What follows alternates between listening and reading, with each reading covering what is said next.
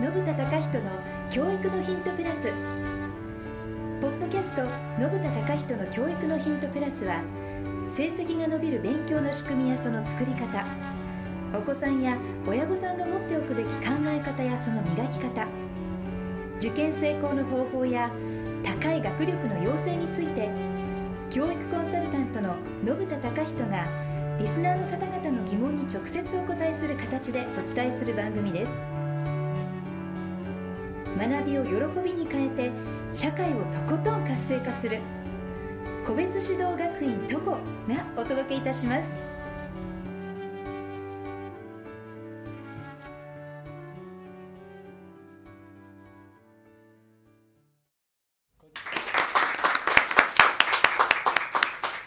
信田貴人の教育のヒントプラス。ベトナムコンシェルジュのリー・ホギです。信田貴人です。今日はライブですね、はい、ライブですね。ここはどちらかと言いますと、えー、信田先生のやられてる、まあ、塾ということでよろしいですか ね, そうですね。学習塾っていうんですかね、はいはい、進学塾、はい、の和高校に来ておりまして、なんと先ほどまであの年間のいろいろな会議かなんかされてたんですか。そうですね、ちょうど終わったところで今日は、えー、とゲストの方来ていただいております。ゲストしてます、えー、個別指導学院トコ、はい、えー、赤塚校の山田先生です。はい、こんにちは、山田です。よろしくお願いします。お願いします。声がいいよね。声がいいよね。声いいですね。いいね。あの結構 YouTube とかでいろいろなね、う、うん、いろんなところに動画も出てますし、出演してるから本も出してますし、そう本も著作もね、あの何でしたっけ、タイトル、えー、と中学受験は親で決まる。おお、来ました。来た。だからうちはみんなダメだそうですか、はい、その本は簡単にあのまとめるとどんな感じなんですかね。なかなか本なんでまとめることは難しいと思うんですけど、どんなお話でしょう。そうですね、例えば中学受験でいうとなんか難しい話で考えちゃう人が多いんですけれども、はい、当たり前のことを当たり前のようにやるということを提案している本です、はい、で、キーパーソンというか、はい、キーは親御さんですということです。親御さんですね、うん、一つだけ教えてほしいんですけど、はい、親御さんポイント何をすればいいんですか。一個だけやるとしたら、えー、やるっていうよりかは、はい、まあ、一番最初はやっぱり褒めるということ、叱らないということ。そうですよね。そこで失敗しましたそうですね、はい、そんな本です。ぜひ皆さんあの、えー、書店に行ってですね、お手に取っていただければと思います。さあ、はい、信田先生、今日はどんなお話に展開していくんでしょうか。どうなるんだろうね、はい、うん、今日は、えーとまあ、オーディエンスの方も結構いらっしゃいますんで、一体赤塚駅前校教師は何を話すんだろうっていうふうにちょっと期待してますね、うんうん、あれ赤塚校で、はい、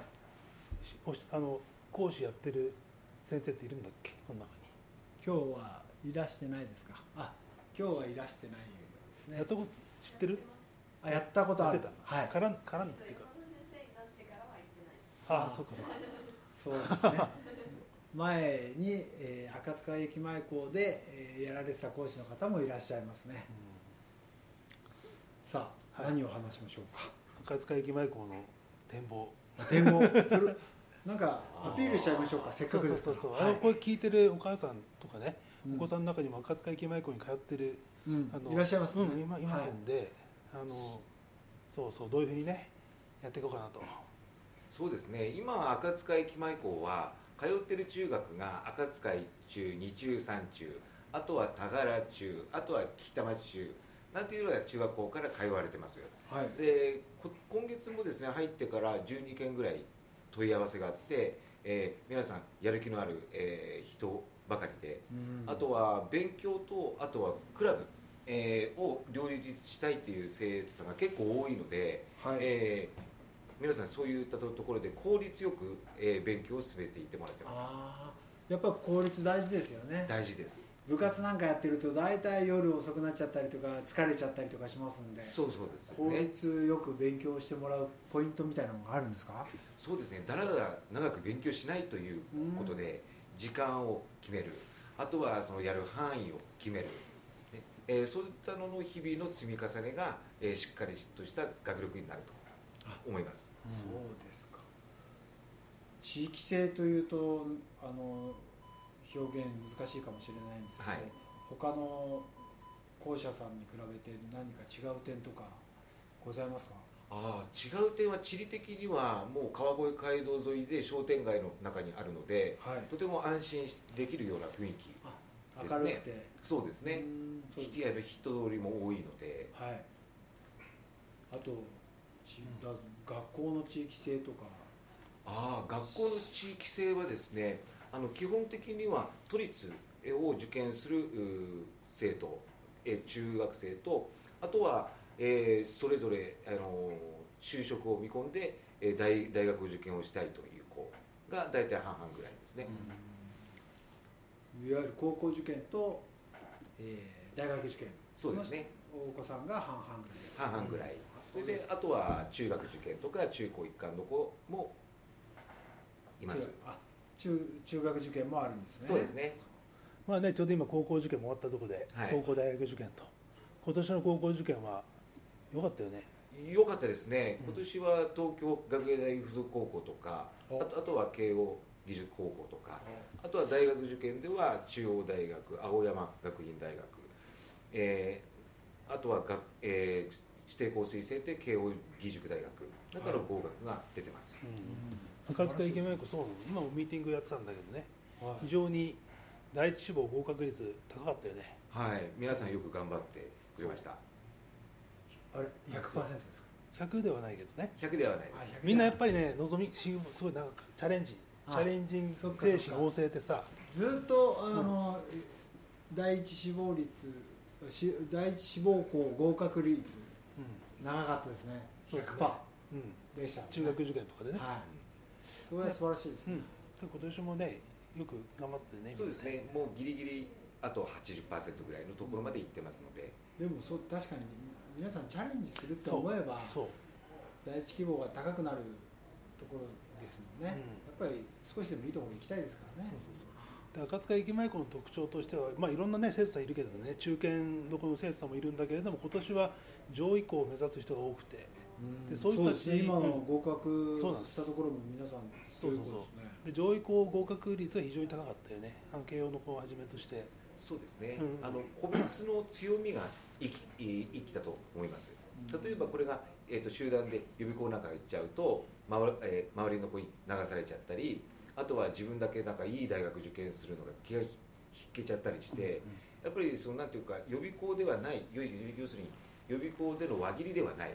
自分の夢を終える、うん、そういった環境を、うん、そういった環境を整えられたかなと思いますね、うん、そうでね、面談しててもすごいですねって言われるんだよ。赤塚でこういう高校とかこういう大学受かってるんでね、うんうん、であの、まあ、山田がやってるんですよって言って、でそこには何かこう山田流の秘訣があると思うんでね、はい、でこれって通ってるお母さんたちも知りたいし、このポッドキャストってすごく日本全国で聞いてるので、ね、はい、あの東京近辺じゃないところでも聞いてるので、はい、すごく知りたいと思うんでね、一体どういうふうにやってそんなに受からしちゃったのっていうのがあると思うんで、はい、もうそこのいってんです、うん、褒めることです。褒める、褒める、あ、さっきも出ましたね、褒める語彙数を増やすことが大事なんですね。そうですね、うん、褒めるって言ってもなかなかすぐ言葉はパッと出てこないですよね。出てこないで、で子供だけじゃなくてお母さんお父さんも褒める、うん、もうこの子は絶対に世の中に必要な子になるんだというふうに思ってもらう、うん、でそうするとなんていうか、こう自分のために頑張ろうと思ってくれるんですね。でそれで手を抜かない、うん、もう投げ出したくなっても投げ出さない、えー、そういったそのメンタルの強さにつながっていくと思います、うん、なるほど。そうするとやっぱりね、チャレンジして第一希望いきますから、うん、そうですね、頑張って合格しちゃいますね。ここに秘訣があるっていう、そういうことですね。一番の秘訣は褒めてないな、うちの子たち気をつけなくちゃいけないですね、うん、お父さんお母さん聞いてましたらぜひお子さんを褒めてください、えー、お父さんお母さんも僕たちが褒めます。頑張ってますね、その調子で頑張りましょう。他には、はい、赤塚駅前校ございますか？なんかどうですか、笑いが、うん、おかしかったかな。あと他にはですね、その例えば教室内の雰囲気でその人をバカにするとかそういった雰囲気がなくなる、という効果もありますね。あ、褒めることによってまた副次的な効果が出てくる出てくるということですね。雰囲気が良くなる。要するにそのこのいい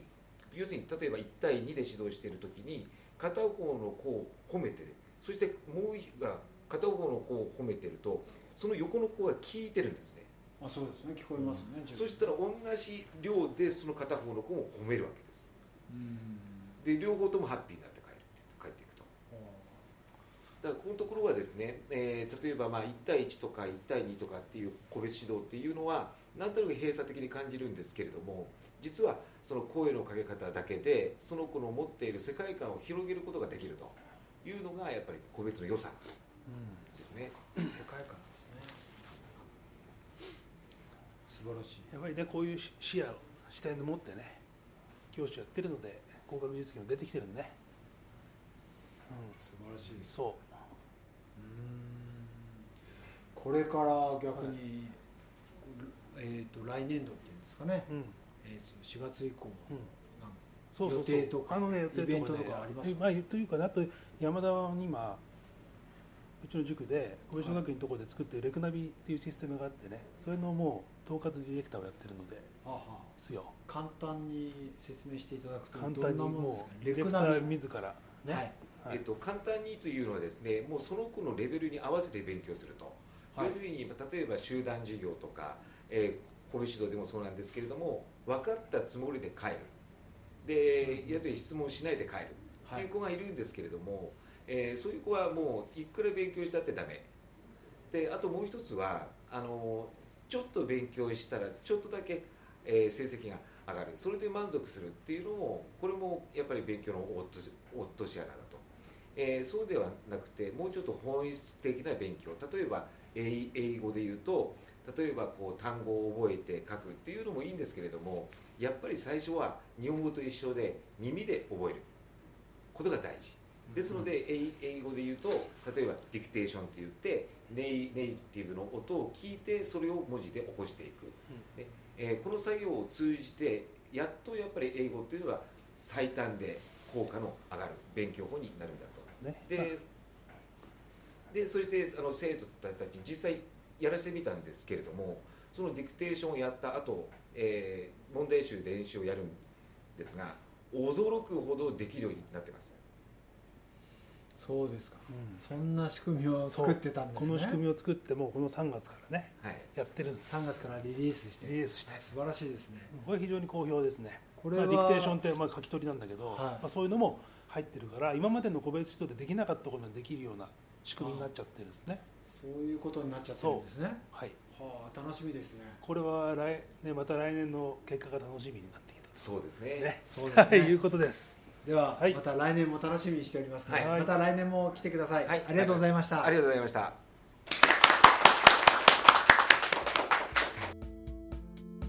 今日のポッドキャストはいかがでしたか？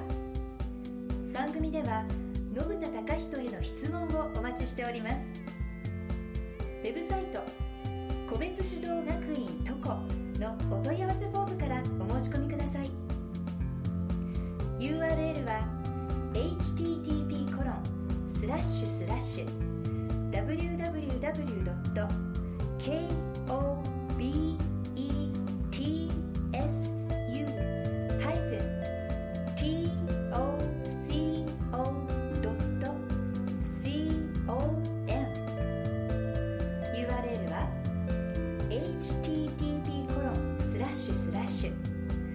ダブリューダブリューダブリュー ドット コベツ ハイフン トコ ドット コム。 それではまたお耳にかかりましょう。ごきげんよう。さようなら。This program was brought to you by 個別指導学院 トコ produced by じゅうごで話せるベトナム語著者リー・ホギ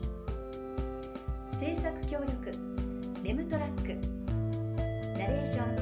さゆりによりお送りいたしました。 Talk to you next time.